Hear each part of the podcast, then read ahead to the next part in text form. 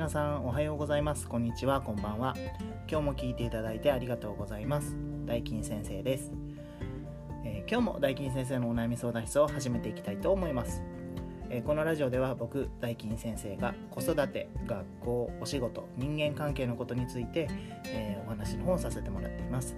Twitter、Instagram、クラブハウスでも様々な方発信の方をしておりますのでもしよろしければそちらの方もフォローしていただけると幸いです。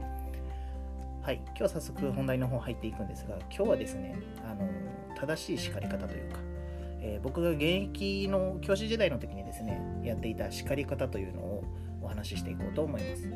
えー、まずですね、えー、皆さんに知っておいてほしいのは怒ると叱るは違うということです。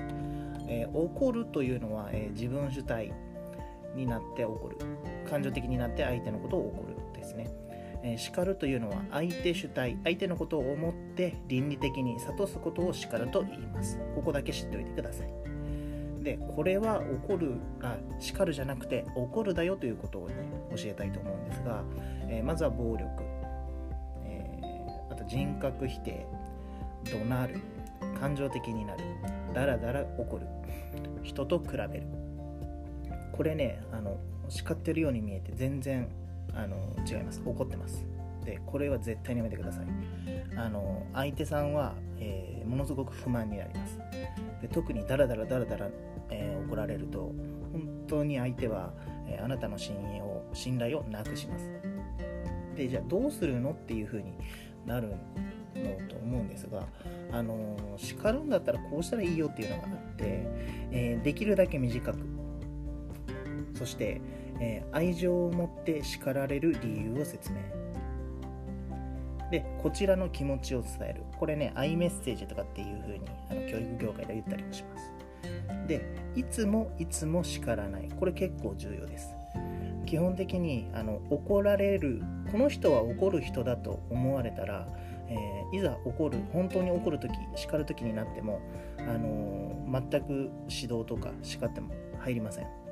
指示が入りません。なのでできるだけ怒らない。叱るってなった時は殿下の宝刀のような感じでもうパパッとえー、パパッと叱って、えー、さっさと終わらせる。これが、えー、相手との良好な人間関係を築いていく上で、え有効な叱る方法です。これね結構重要なんであの皆さんよかったらね実践の方していってもらえたらなと思います。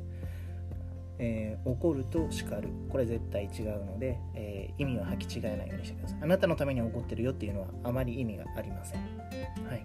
ということで今日はですねこの辺りで終了の方をしたいと思います。それではまた次回の配信でお会いしましょう。ありがとうございました。またね